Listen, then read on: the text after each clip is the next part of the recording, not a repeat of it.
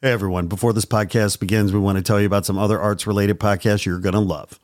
They are the Conduit Music Podcast, Artsville, Gringo and the Man, Art World Horror Stories, and Not Real Art. On these action packed podcasts, you'll hear experts talk about creativity, design, the music biz, the art world, visual art, American craft, Chicano art, street art, graffiti, and even stand up comedy. So be sure to find and follow these great arts podcasts today. Now, back to your regularly scheduled programming. Hey, everybody, Sourdough here. Today, before we start the show, I want to tell you about our upcoming conference, the Not Real Art Conference on March 16th here in LA. It's a one day learning event for artists to come together and learn, share, network, and grow. We're going to talk about protecting your IP, licensing your IP, and pitching your IP to Hollywood. Tickets are right now at 100 bucks. We got some great speakers, experts, artists talking. We got Huemn, we got Logan Hicks, we got Jorge Gutierrez, of course we got your boy Man One, and we've got experts from Hollywood and New York coming to talk about the law, talking about pitching to Netflix, all kinds of exciting stuff. So go to notrealart.com to get your tickets today. Thanks so much. Now let's start the show. Hello, this is Siri, and you're listening to my favorite podcast, Not Real Art. I live for this shit cause it's totally lit. Welcome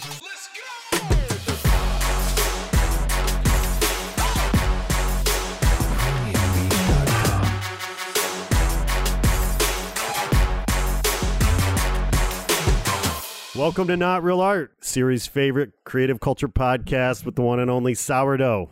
Yeah, you, yeah, yeah. Sourdough. Sourdough, that's my pseudonym. I'll explain later Okay. if you're interested. Today is a very special day because uh, my general partner in crime, my usual partner in crime, Man One, who is my uh, co host most days, is not here. Today I am joined by two very special guests who are going to help me steer this ship today. We've got John Mark Edwards. Hello. Hello. Hello. Hello. And we've got Ando Love. Hey, hey. Guys, Happy New Year. Happy New Year. Yes, thank you. I'm looking forward to it. Happy New Year. What are you looking forward to? Well, usually I, what do I want to say? Don't look forward to the new year because I'm still working on last year getting stuff done. Yep. So this year I got all my work documented for my website coming up. Big project. Did project. all that stuff. You know, you got to, that's like inventory stuff and getting it all. So I'm done with that. So I'm looking forward to, uh, I finished some series of work and I kind of cleaned my slate at the end of last year. And now I'm ready to go and get some new inspirations, if you will. John Travel. what was looking back on 2018? What was your proudest moment? My proudest moment. Well, let's see. Artistically, I would say doing the Flutter piece at Search and Rescue downtown. I was there. It's amazing. yeah. And that was a big moment. And whenever I travel, I always have big moments, Mhm. whether it's swimming in a lake, you know, you can recall some of those times being out on the beach. I have some favorite moments like that. Ando, what about you? What was uh, 2018? What were some proud moments for you? A lot of amazing moments. Getting into a new studio space and uh, setting the intentions for creating new work.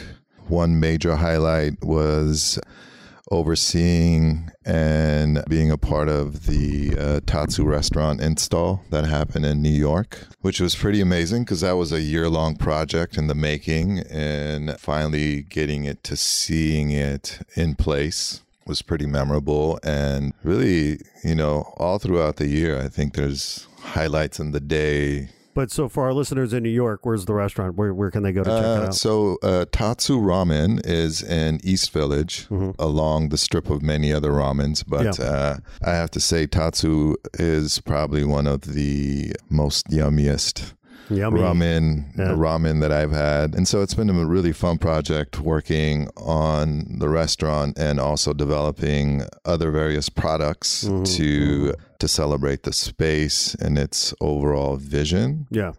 And so, yeah, that was a really good, fun one. Of course, uh, collaborating with this amazing artist, John Mark, has been a, a, He's okay. a, a He's great, all right. great Well, you highlight know. to the He's addition. He's trying.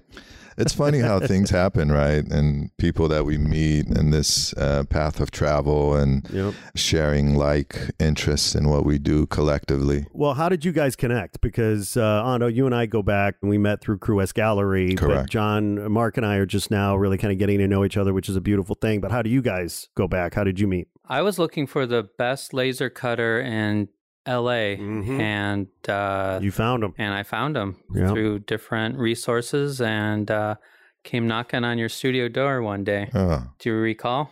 I do. I do. It, I brought uh, all my samples and I'm like, "Can you cut this for cheaper?" Yeah, and he goes, "Well, I don't know if I can do it cheaper, but I can do it better." There you so go. that was good. Well, yeah, that that was a beautiful moment. And uh, When was that? How many years ago? well, five years Six ago, about five years ago, I think. Yeah. yeah, Yeah, uh, 2018. right, right, Good year. right. Well, good, good. good stuff. Yeah. So then, so well, we'll talk about Flutter. But what other projects besides or in addition to Flutter have you guys worked on together? Just as it's sort of like countless. I mean, is it hard to recall? Well, Ando's done a lot of uh, laser cutting for me. I Yeah. use laser cutting to create stencils of Right.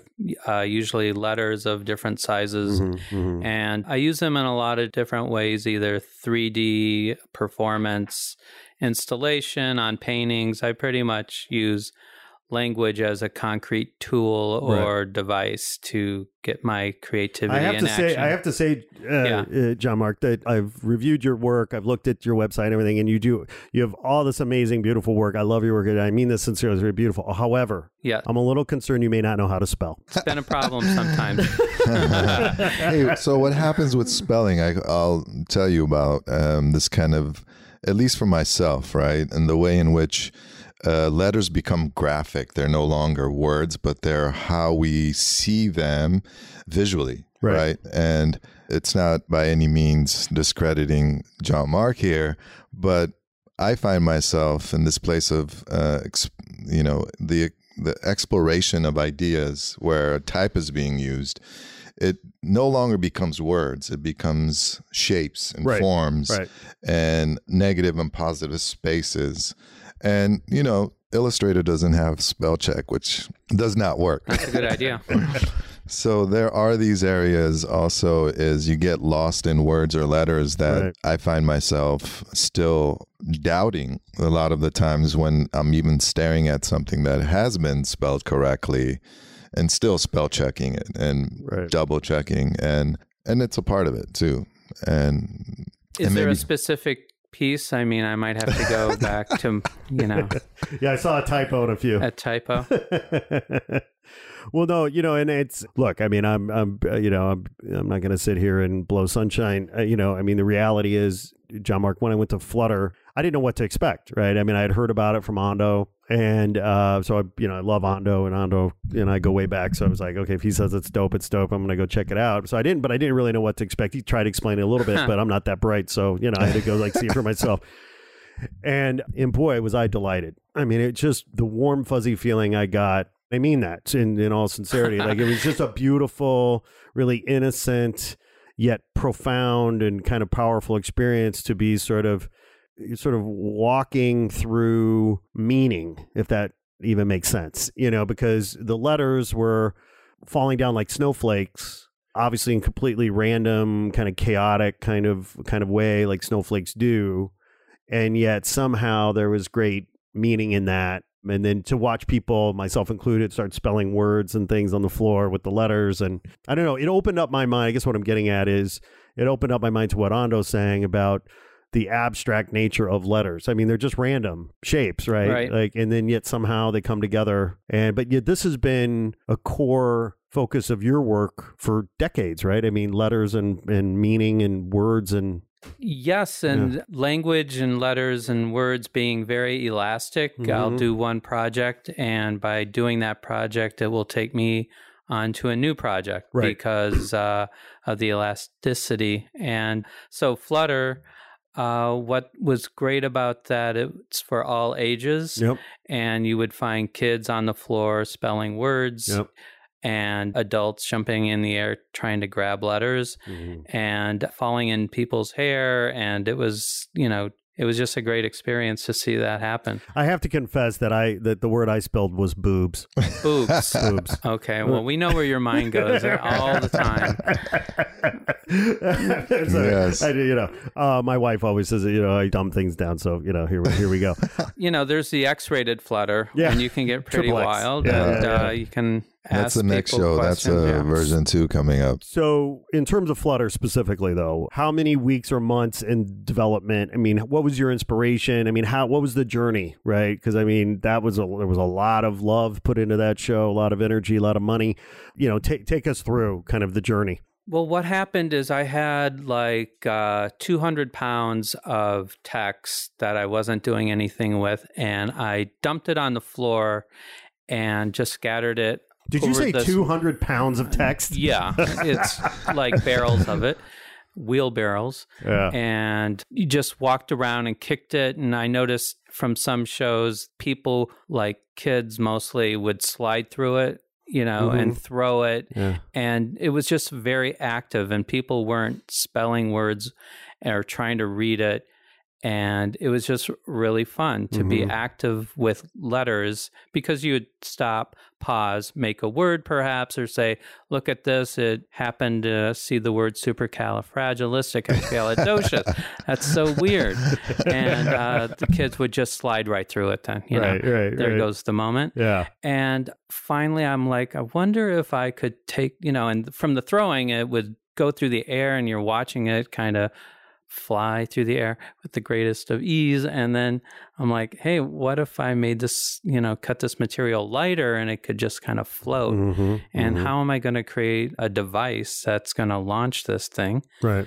And so after doing some experimentation, Ando came over and then we sat down and really started thinking about this seriously how to create a vehicle for the text to flutter and snow hmm Right. in a large area. I mean, the idea is for it to be I want to rent out these large Kmarts that are going belly up or Sears or whatever and start using that kind of scale to uh, Right, have right. people walk through. There's a lot of vacant mall space out there. Yeah, I Yeah. like vacant.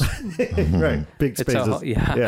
yeah. I think that's a new artistic Mm. place to go do your stuff. you? So the but the challenge because one of the things that I appreciated when I walked through the space that day was that it really felt like you were getting great coverage. Like the letters were it wasn't like there was just one spot of the letters kind of falling down. It really had a nice uh, I, the only word I keep coming to is coverage. Like it really kind Yeah. of filled the room as it was kind of floating and raining down.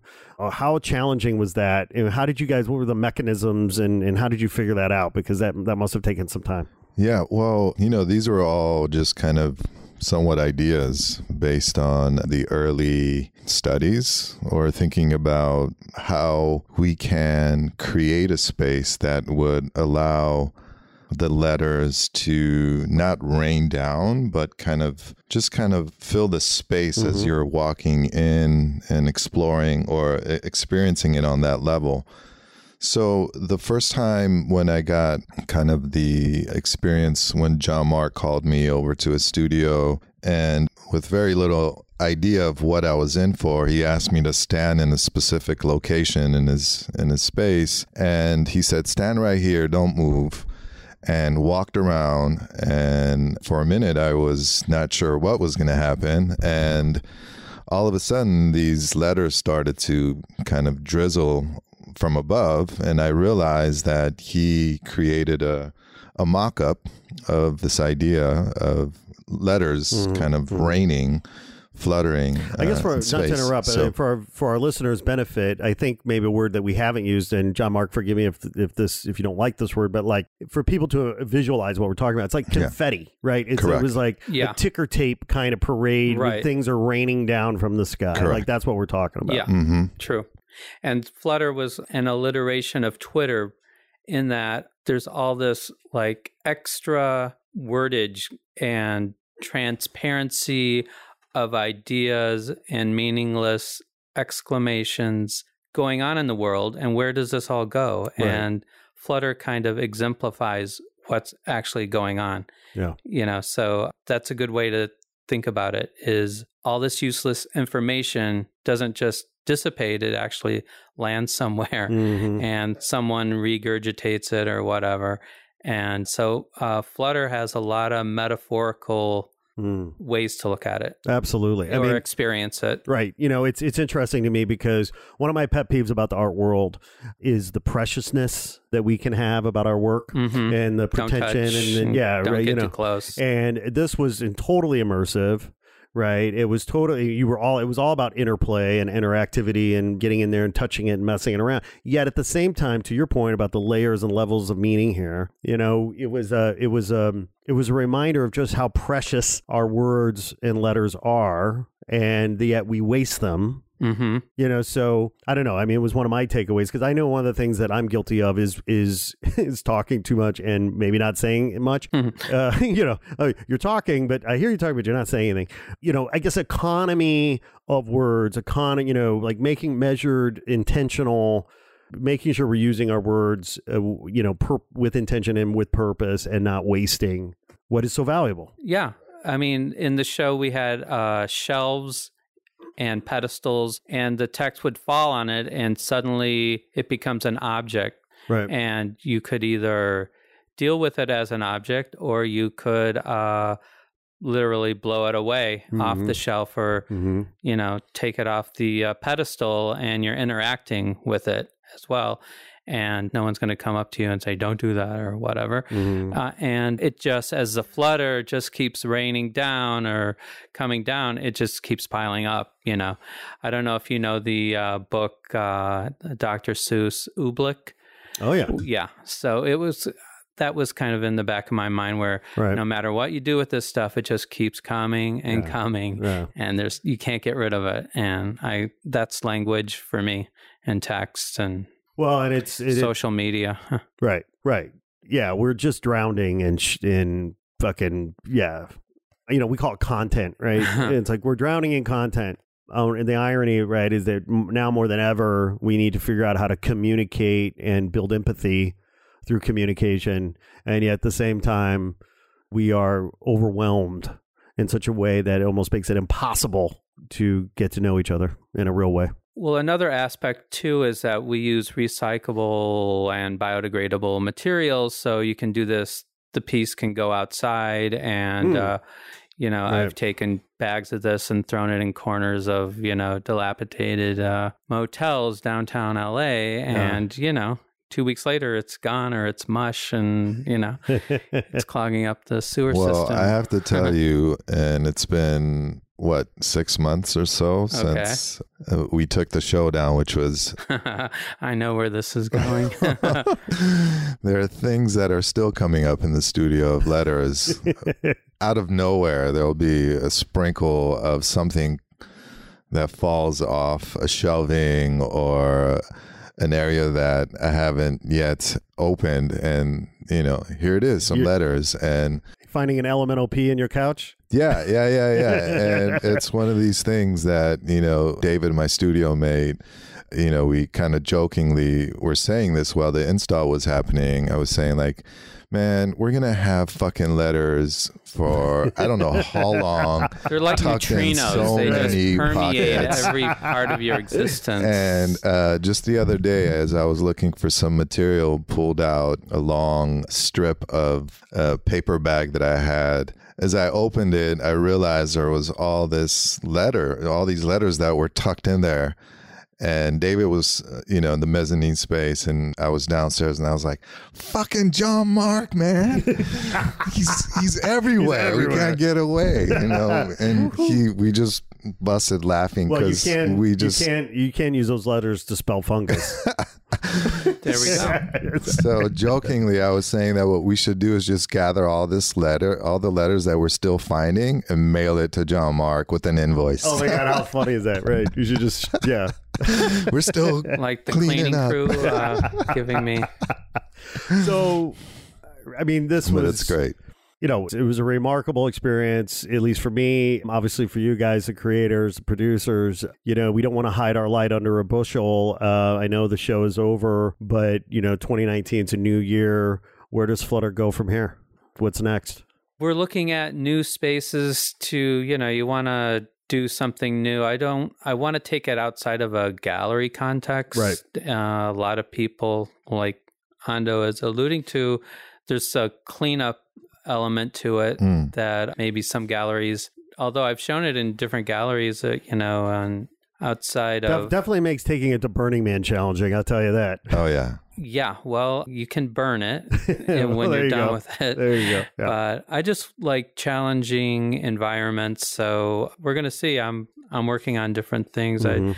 there's really nothing to uh, present right now, Right. Right. but I'll come back when I have my. Uh, Please do. Please come back and tell us about it. yeah.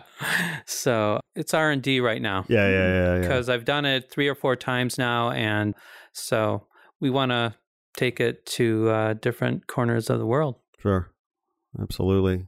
Well, you know, getting back to that whole topic about, you know, letters as abstract forms, right? This is exactly why one of well, one of the reasons why I love traveling in Asia, right? Because the letter forms mean Yes. nothing to me. Like there's like it's not, you know, like right. So they just become these beautiful you know shapes and beautiful forms and um there's you know i don't have a snowball's chance in hell of like trying to decipher what that says i just know it looks really fucking cool and i wish i could read it uh john mark i know you lived in asia at one point in your life uh, japan yeah, i, tra- think yes, so Kyoto. talk about that i mean that must have been hugely formative for you Definitely. Well, the same experience. I went there for school and ended up uh, wanting to learn more about uh, Japanese, the language, the characters, and found myself how can, uh, why isn't English more interesting to look at? Sometimes old English, you know, the cursive writing can be, whatever, yeah, yeah. can look really cool.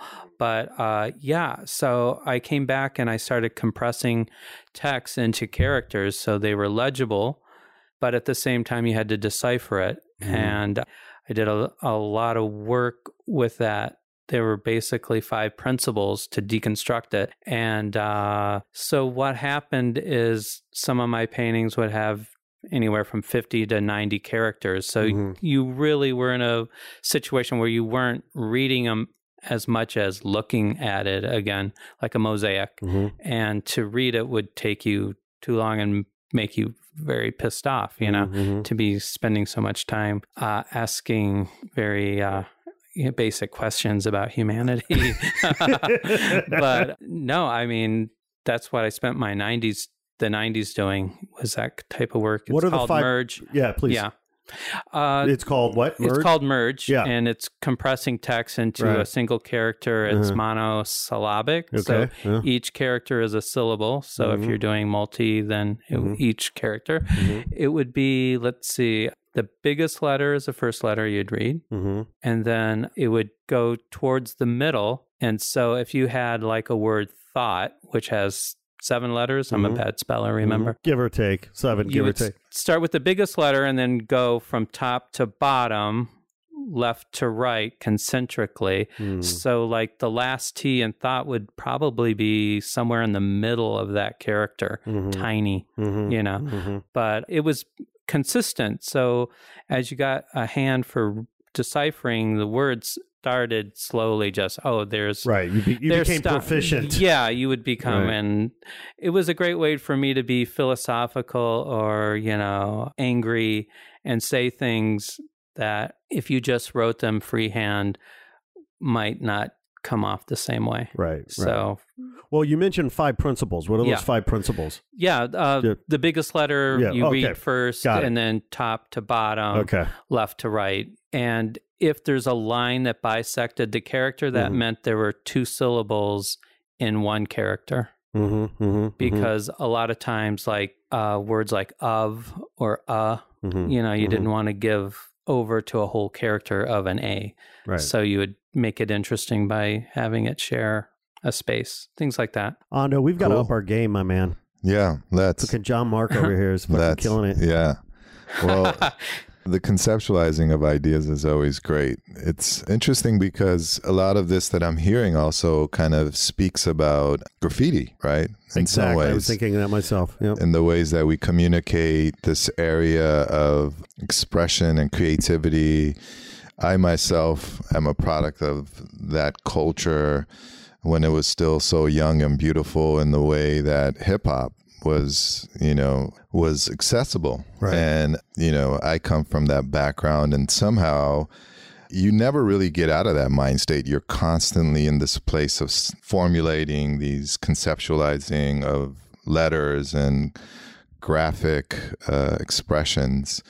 And, you know, when I was in junior uh, junior high school, you know, I was a graffiti writer, a mm-hmm. tagger, but I mm-hmm. was also a break dancer and doing popping and everything that was, you know, finding creativity and expression. I really wanted to use So- that break dance that Smash recorded of you. Oh yeah, And he didn't want to include Oh, it. that was so in the longer version of the video, Yeah, we'll include that. Yeah. So I found myself in this place of you know finding identity, right, as a as a, a young artist, uh, so to speak, and none of my parents or had come from that background of artistry. So you know, uh, finding it in such a natural way and having such a rainbow of friends and culture in my neighborhood growing up graffiti was the, or I should say, hip hop was the unifying factor of it all. Right. Everyone came in and brought something super fresh to it. Yeah.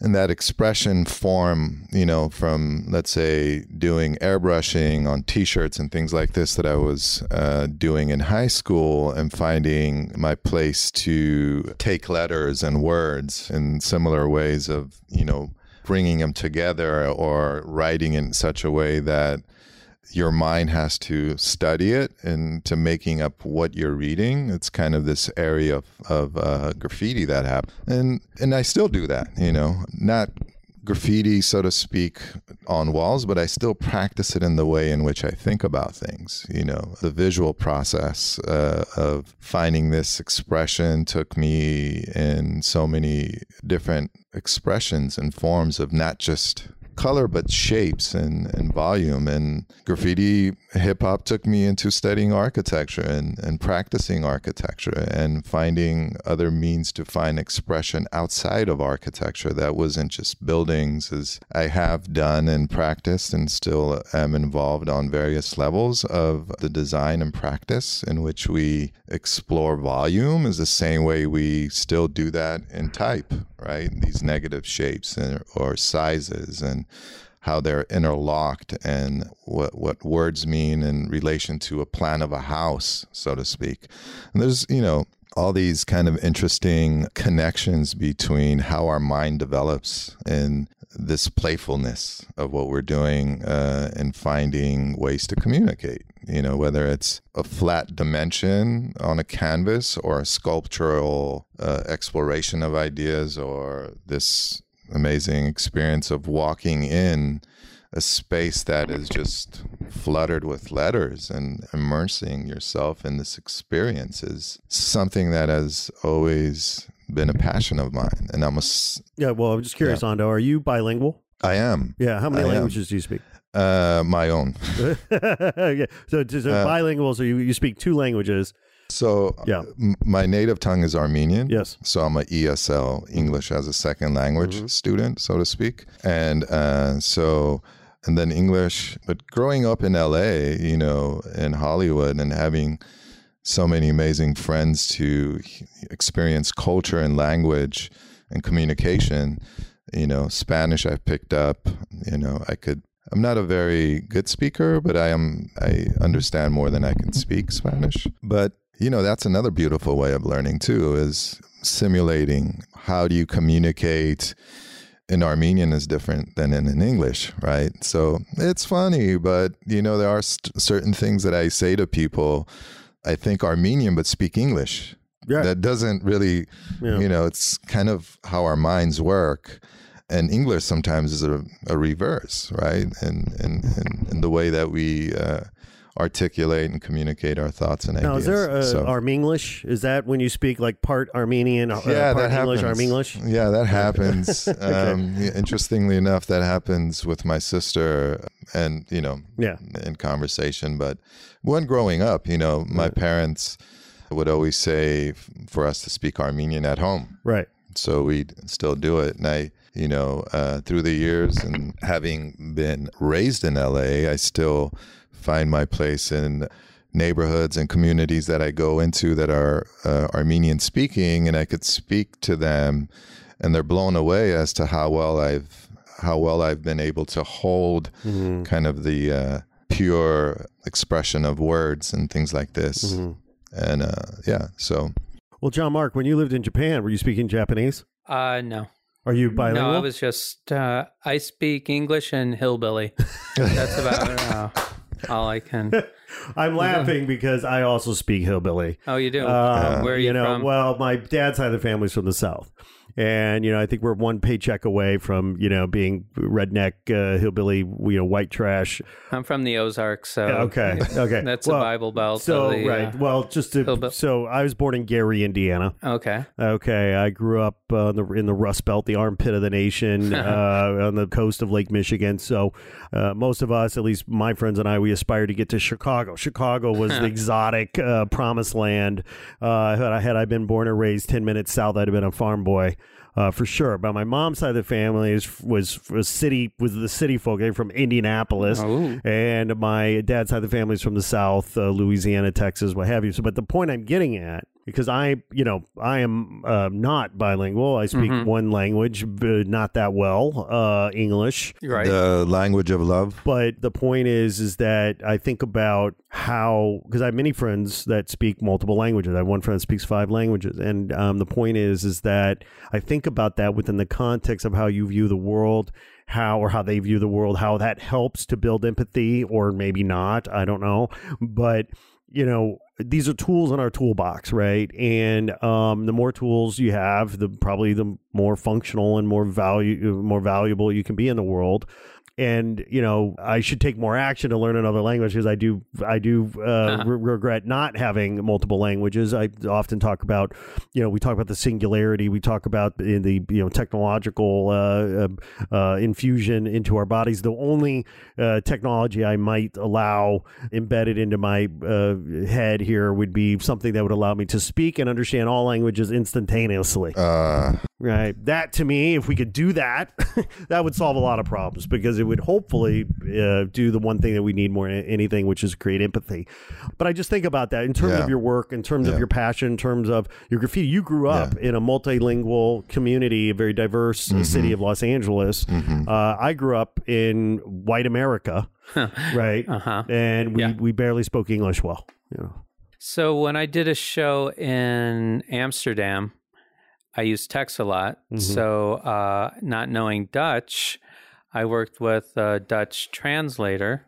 So that became a relationship in that talking about nuancing words. And so it was a relationship that was very interesting to talk to them about how they looked at language and English. And Mhm. so I found that when you're dealing with Spanish or German or some of these Indo European languages, there's a connection there that uh, although you're not speaking the same, you can kind of get the gist of things using your hands a lot. And at times I, I noticed uh, drawing my, uh, how do I want to say, my actions or what Mhm. I'm trying to get at. Mhm. And I guess, yeah, the point is uh, when you can't speak the same language, then you resort to different creative means to communicate. Absolutely. And the one thing that has worked for me every fucking time, and I've been fortunate enough to travel to 39 countries on four continents, is my smile. Like if a fucking smile, a smile will work so hard for you. okay. I, I've found it, it works for me. If I if I don't know that language, but if I enter the room with a smile and I look that person dead in the eye and I show some humility and I'm smiling, like that just opens doors and, and is a great uh, a lubricant when you don't know the language. so this is how you got your iPhone fixed. Yeah, exactly, exactly. or when you have to uh, use the restroom and Right, right. in yeah. Vietnam, Sure. and or when I know, need to score drugs. You know, like, yeah. it's like big smile. Right, right, right. Which reminds me of that. I, I happen to catch part of the movie Love Actually over the holiday season. Of course, And there's yeah. that whole storyline of the guy and the writer, and he's got the maid, and they don't speak the same language, but they fall in love. Anyway, whatever. Um, Love that stuff. yeah, language is a powerful thing. I'm jealous. I, I have to. I have to confess, Ando, I'm a little jealous. You know, It's never too late to learn. Yeah, you know? yeah. It's continued education. I think we're all still in this way of learning. I need to learn you know? sign language because Yeah. uh, I'm, Sign I'm language. Deaf, well, I'm deaf in my left ear. Amazing. So It's like uh, um, taking gang sign to the next level. Yeah. Well, I'm deaf in my left ear, so I figure, you know, with age, my right ear will go. So eventually I'll be totally deaf, and uh, I'm going to need sign language. Huh. Yeah, my son takes sign language in college. So no, no kidding. Wait, what's Yeah. his major? it's uh, archaeology of social media.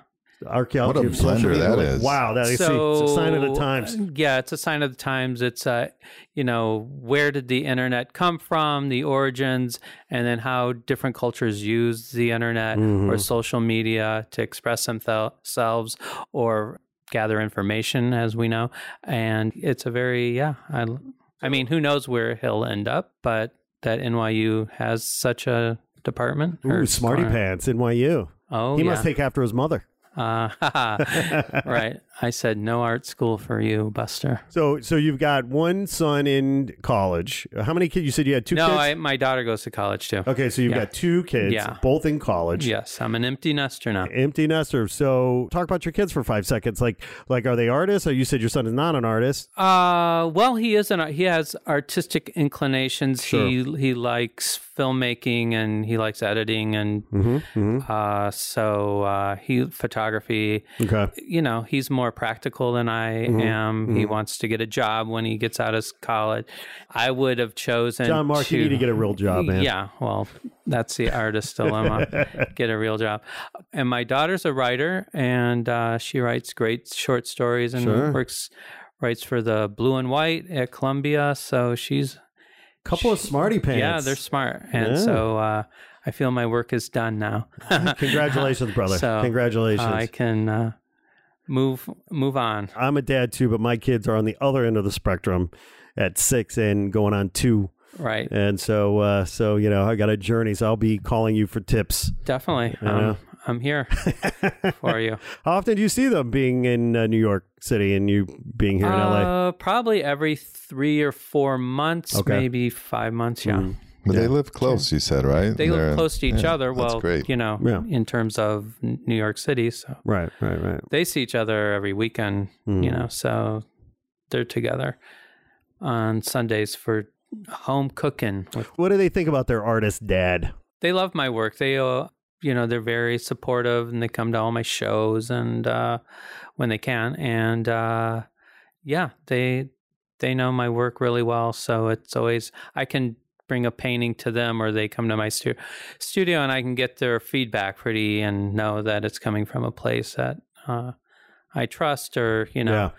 They're like that piece you did four years ago. That's you know blue and in the storage. Can you bring that out? Or you know, Right. looks Cool. like that or something like that.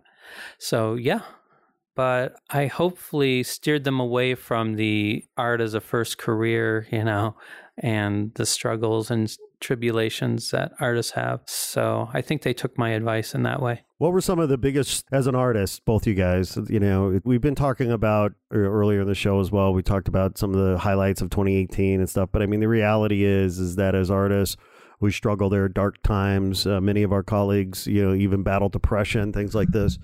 Talk about some of the darker times you guys have been through and what got you through it. Dark times. I've definitely had dark times, but I always felt that was a great time to be creative. Mm-hmm. So in those dark times, I recall just moving to LA in 1990 From where? from Minneapolis. Okay, because you moved all over. You've kind of lived all over the place. Yeah. I mean, yeah. And so I went to school in Minneapolis and then I went to New York and then I came here. And uh, not knowing a lot of people, and I had rented a great studio on Pico and Arlington area. Mhm. And that's it was a great uh, studio. You know that area? Yeah, yeah. It's In terms of, yeah. mhm.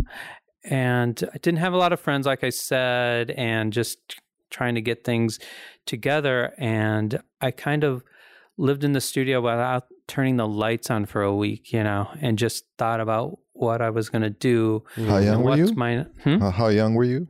Uh, how young was I? In my Yeah. twenties. Oh, in your 20s. And This uh, wasn't like recently where I was going And be by like, the way, yeah. this is literally a dark time because he did not turn the lights on. yeah, I was Yeah, taking yeah, your question literally. Yeah.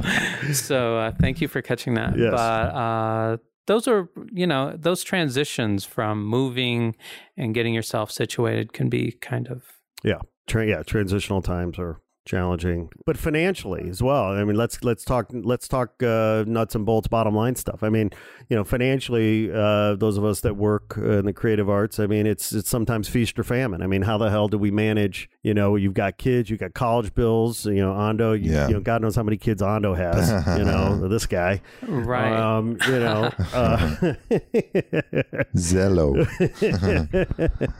uh, that you know about. I love kids. you know but, it's yeah. yeah. i mean but it, it- it's an interesting time to be an artist right? It feels like because on on some level uh, artists have more opportunities now maybe more than ever at least in terms of going be able to go direct to consumer via websites or e-commerce or what have you. That being said there's more competition than ever now and more people quote unquote calling themselves artists and putting stuff out there you know? Right.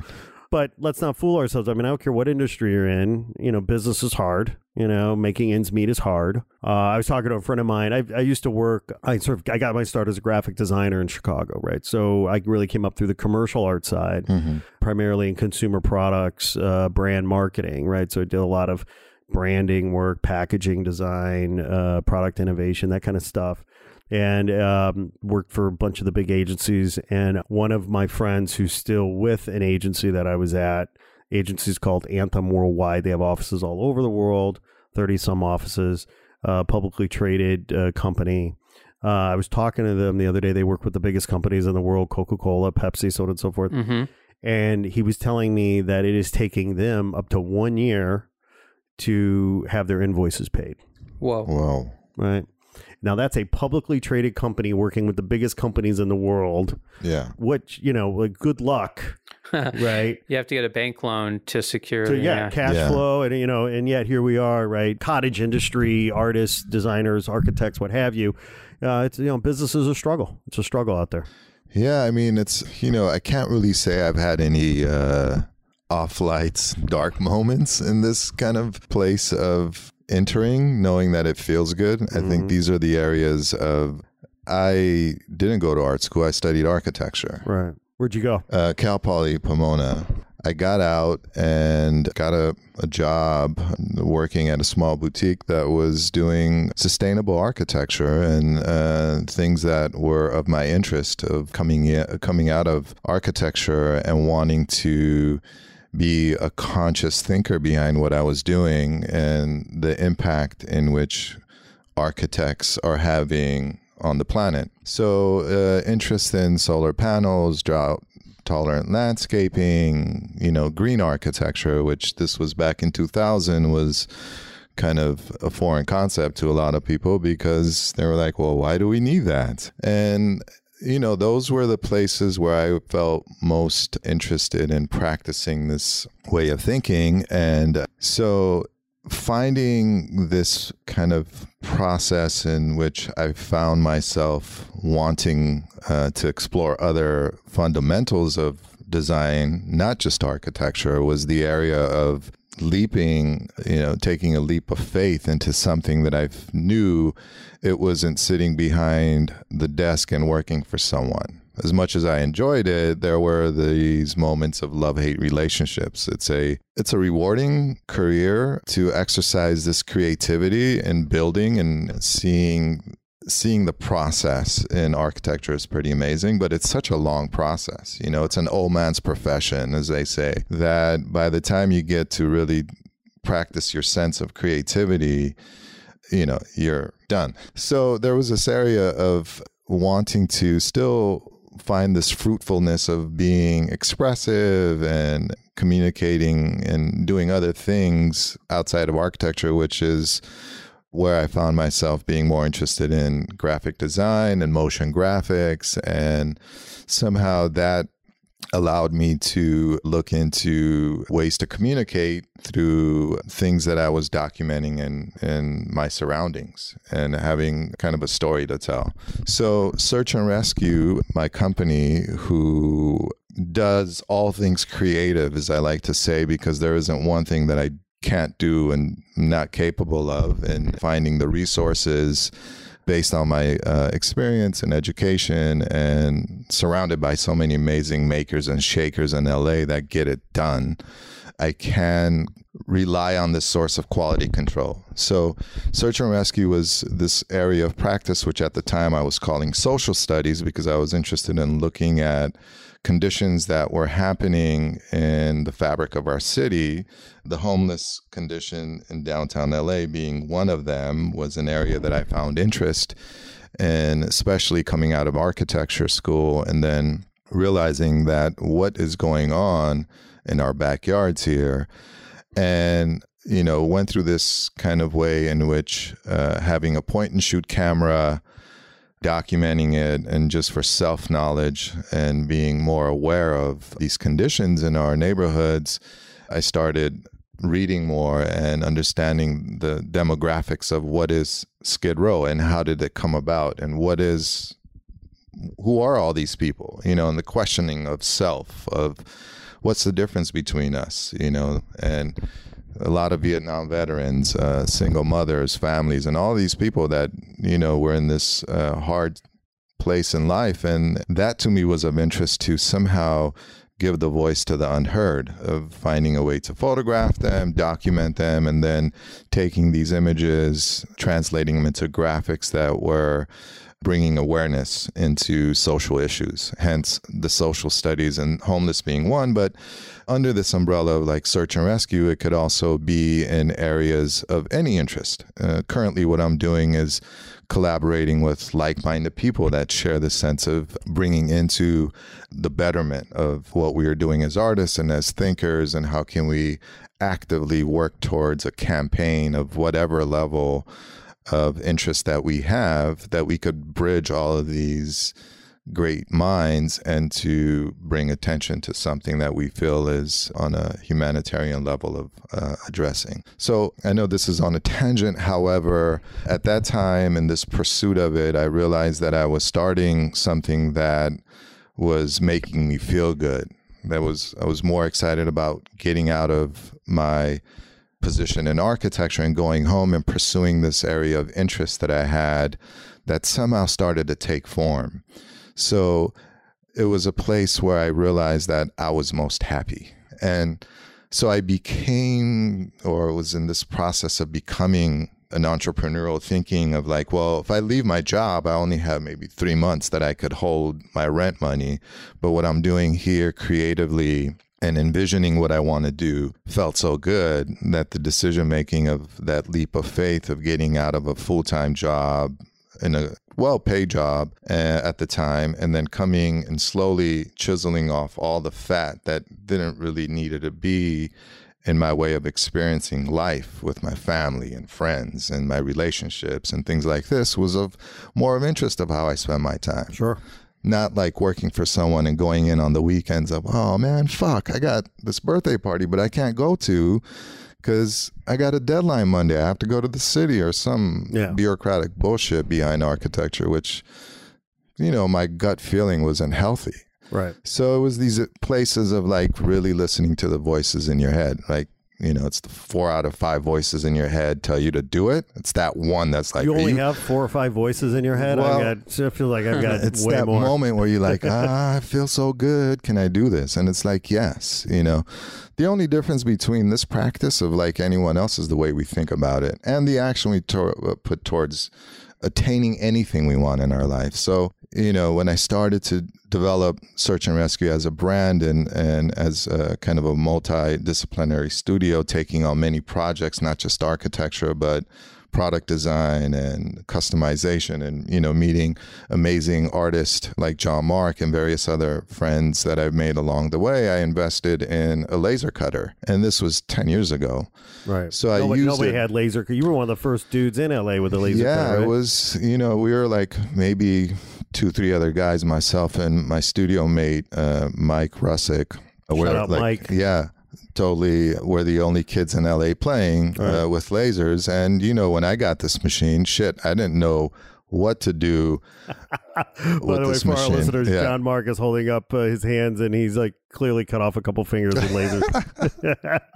Sorry, Ando, didn't mean to interrupt. That was funny. So those were the things that uh, you know as I was developing the brand and and kind of the vision of search and rescue it was a way for me to not only tap into little things but exploring all these other things that I knew I had understanding in. Studying architecture is the same way in which graphic designers do a layout. You know, we do it in a floor plan, they do it in a different way through text or color or visuals, right? So we're still communicating things. And as I like to say in, in conversation with people, is that I'm a visual communicator of ideas of whatever it is, but I just use whatever medium that we want to explore. You want to do furniture?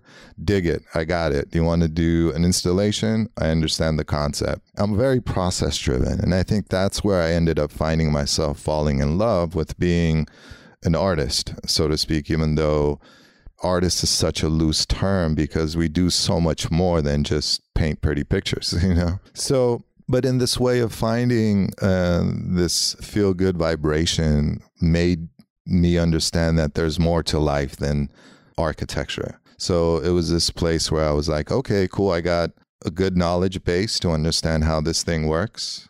I appreciate it. I could still go back to it and still and uh, and practice on some level. But and then there were areas where I felt I still wanted to play. I still wanted to be creative and do this. So so I've always been in this place of like change and wanting of understanding like what's next. Right, Right. I've right. always been curious of like You're a seeker. Yeah, what have I a dream seeker, Yeah, right? And yeah. that's kind of one of the main uh, characters in Search and Rescue's first thing is like I'm a dream seeker. I like to like do things I have yet to do and explore and and figure it out. And then I think that's what, you know, really at the end of the day makes me happy Right. you know, is working and having clients or projects or sharing my time with people that appreciate that I could bring value to whatever it is that we're creating together. And I'm just a conduit to an idea that they have. Sure. And but it's taught me a lot. You know, it's it sounds, you know, because I didn't go to business school either. So there I was in this position of understanding like, okay, now that I'm in this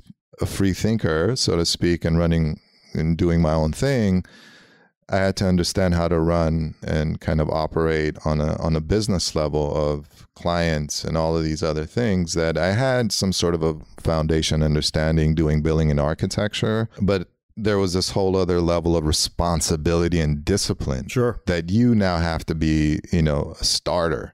You're Yep. not going in there and someone's telling you to do it. You know, you have to do it. Yeah, and that's the Yeah. attitude Yeah. that you have to have in this place of being fresh. Right. You know, and that's always the thing is you have to always sharpen your tools. And that's the one most valuable thing that I will never ever regret is doing search and rescue has taught me so much about what I'm capable of. Sure. And it's still I'm still learning and and wanting to know what's next.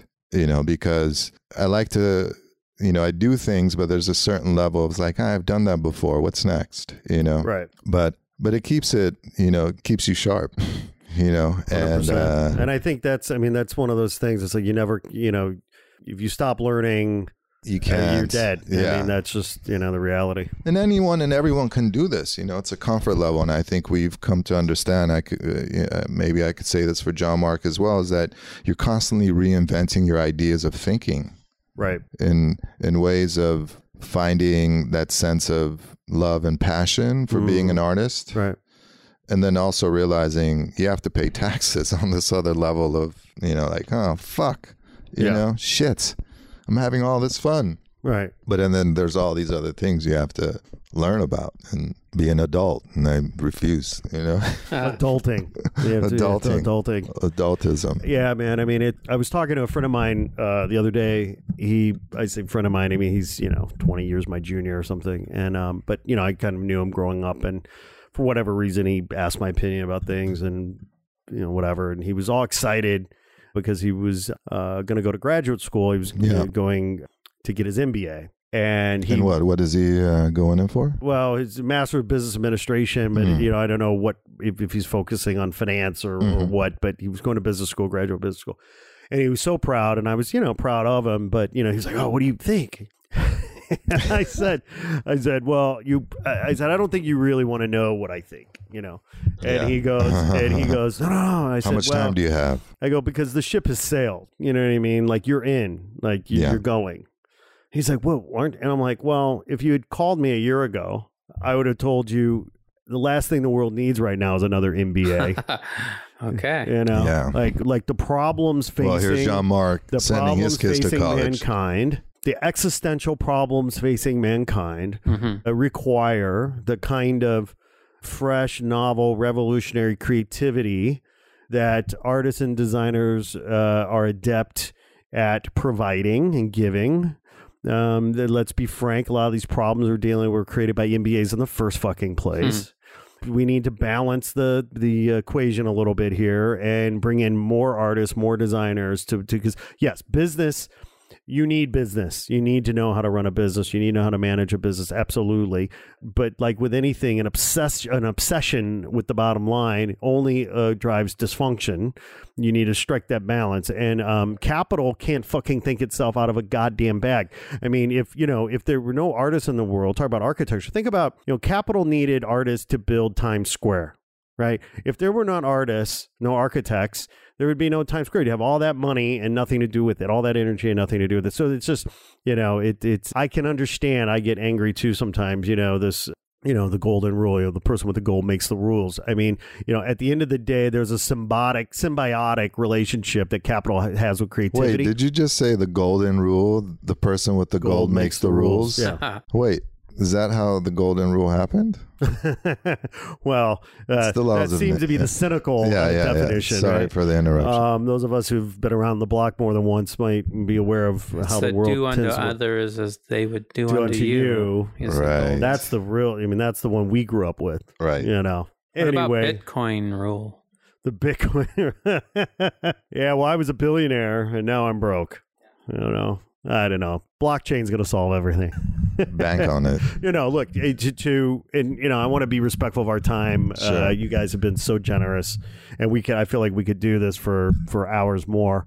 Yeah. But you're right, man. I mean, you know, the level of perfect because really what you're getting at, Ando, just to put a bow on this, right, is that you know we can indulge our passions and our calling to be creative and artists, and it is we can wallow in that because that's our safe spot, that is our joy, that is our our comfort zone. hmm Eh, but if you're serious about being a professional, hmm you know you know embracing some going out of our comfort zone and embracing and learning some of these important disciplines and rigors to be accountable and successful sustainable in Mhm. your business yeah you're gonna have to fucking learn how, some accounting you're gonna have to Yeah. learn some basic uh, finance you know Yeah. And you have to be a, you know, more than anything, you're a self starter. You know. hundred percent So hundred percent and you never stop learning and you're always in this place of engaging on levels of things you hadn't really thought of yep so what's next for you Ando what's what's going on what where where can people find you by What's the way next? Well, I'm usually uh, tucked away at the brewery uh, on Main Street, and there's so many breweries these days. But the the one that we kind of know of in some way, I have my studio space there. I practice, you know, various things. Uh, still. Still figuring it out, man. You know, I come to realize that, you know, resolutions and things like this that people set, I, I don't really follow that jive. You know, I really appreciate days in my life as it unfolds and being grateful for what comes my way and knowing that I'm at the right place at the right time all the time. And that's a beautiful sentiment actually and, and it appears. yeah so, you know, it's like uh, being present, right? In which we've kind of had these conversations in so many ways of these places of being, of just allowing yourself to be that, you know? So the focus is just to really be focused. yeah right. you know? And, And that's harder than ever these here. days with all the distractions. It is, but you know, it's a life is is hard and is as easy as you want to make it. You know, if you allow yourself to get into all of this craziness, you know, of politicking, everything is just going to be crazy. But you have to allow yourself to have bite sizes enough for you to understand or to chew on and realize like there's certain things I just spit out. I, I don't really have any interest for. And I allow myself to at least practice this way of giving myself the separation the outside world versus my inside world of what I want to create, and how I want to see the world, you know? And so if I get bombarded with just nonsense of media, there's a level of volume I have to tone down Right. and turn up my volume Right. because that's going to make me a better human being and a better human doing on what I want to create in my life and surround myself with people of that nature, of that frequency of sharing this sense of moment in time because that's all that's left you know? Because we could sit and talk about he said she said but at the end of the day let's talk about what we want to build together you know? I want to build your bridge. I want to you know find a way to connect with other amazing artists and that's what's beautiful for me in life Yep. you know? This fucking planet's going to keep spinning you know? Nature wins in the end. yeah. Yeah Not necessarily human nature, though. That's right. the laws of nature is the practice in which But getting back to highlights of 2018, uh, the Dems taking back Congress was a big highlight, and a shout out to the 25th and Katie Hill and Santa Clarita. I did Right on. I did some work up there, Nice. and especially a lot more people than me obviously helped, and it was a great feeling to see all that happen in January, yeah, for sure. For sure. And uh, hopefully get a little more balance and Mm. Look, there's a lot of there's a lot of reasons to be frustrated, pissed off, and negative vis-a-vis our our body politic or our you know current administration. But the one good thing, the silver lining in all of this, for me, was I think I have more. I appreciate the inherent flexibility of our democratic system because it, you know, we given the local, state, and, and and federal model. I mean, we have a fucking broken federal system, and yet it flexed and you know the, the the local politicians, state politicians are doing their best to try to make up make it up. You know, so I don't know. For me, it without getting into like a whole thing, like I think there was a lot. I know a lot of my liberal friends were like horrified as you know my candidate lost, but I mean the point is that the sky didn't fall. uh-huh. You know, and it could still fall, you know, but it hasn't fallen yet. And uh, I'm just grateful for this new energy and new uh, optimism. Mhm. Anyway, that's a little rant, kind of a random rant. I don't yes That wasn't too bad of a rant. All right, guys. So listen, uh, before we sign off, I want to make sure our listeners know where to find you on social. John Mark, what where where do where do people find you on the uh, on the socials? J Market seven seven. That's an Instagram. J M A R K E T seven seven. J Market, and I have a website jmeart.com. Right. And like I said, it's up to date up to 2018. So I was on there last night, dude. There is Oh, a, yeah. like that. That was a massive project organizing all that. You had so much content. it started in content. 2010, and it's just I've yeah. been. It, the Right. good thing is I can just add to right it now. Right, Well, right, I right. don't the do it. structure's there, but That's yeah. great. Yeah, yeah, Coco yeah. Sally, shout out. Co- Coco. So, uh, and then uh, prior to the show, you were talking about a video for Flutter that you're working on. Uh, where and when can people uh, enjoy that video? Good question. I haven't selected or have a platform yet for Okay, that. okay. Um, we're still locking the image and uh, have to get back to me. You'll have to give me a. So they, they'll probably be able to learn about it or, or see it on your Instagram or yeah, your I'm website sure at if you point. look up Flutter at some point, Right, it's right, going right. to pop up somewhere. Okay. All right. Ando, where where can people find you on social? on social it will be Ando l-o-v-e Ando love Ando Love. and the other www stuff is search How do you Our- spell search? search as in the word s-e-a-r-c-h Okay. R-E-S-Q dot com. So it's search rescue. And there's two sides to it. Website's totally outdated, but this year is coming up fresh. As you know, these things happen. It's always, you know, the, the minute you put something out, it's already old.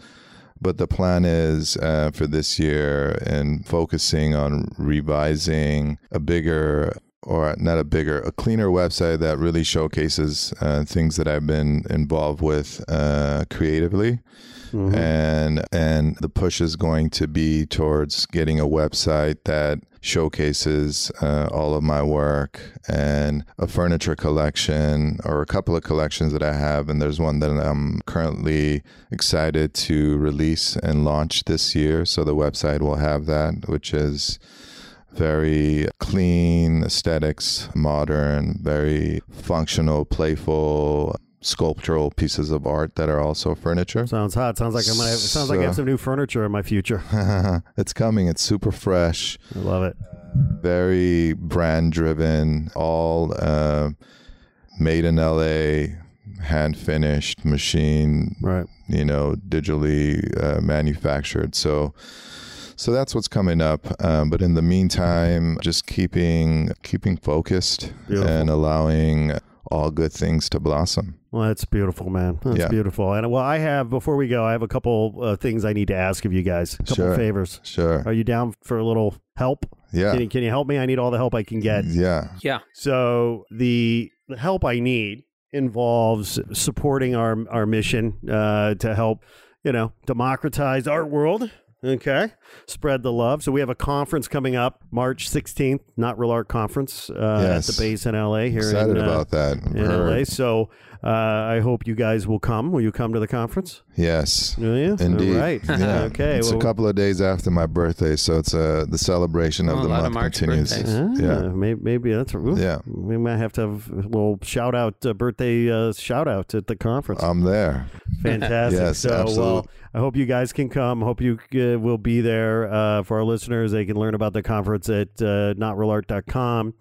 The other thing I want your help with is a petition I'm starting. Uh, we're on a mission to bring, to revolutionize talk radio and revolutionize arts education by bringing the arts to talk radio Cool. and we're going to be starting a petition to demonstrate the the want and need and demand for such a thing. So I'm asking for your uh, support of the petition Absolutely. and then to share it uh, uh, with your friends and family and get their Absolutely. signatures Count as us well. in. That'd be beautiful. I'll mark it twice. Thank, Definitely. thank you guys. Yeah, yeah. Sign it twice. Yeah. Yeah, yeah, yeah. It's- I love it. Guys, I tell you what, man, I can tell you how grateful I am for the generosity of time and energy that you guys came in to sit down with little old me and have a Uh, have a fun, uh, inspiring conversation about our mutual love and passion for art and creativity. It has been a real joy. I hope you'll come back. Thank you. This was yes. And for our listeners, be sure to please comment and like the episode and subscribe to the podcast and uh, tell all your friends to uh, check out uh, Not Real Art. Uh, we're signing off. Have a good year, gentlemen. Thank you so much. Thanks for having Peace. us. Bye. And uh, for those of you that are listening, Not Real Art has a really amazing space to be in and to talk about it.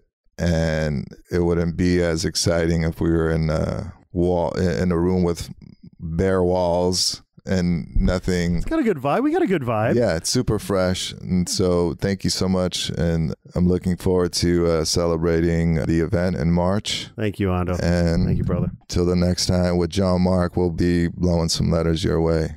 Excellent. Cheers. Cheers, everybody. Peace out.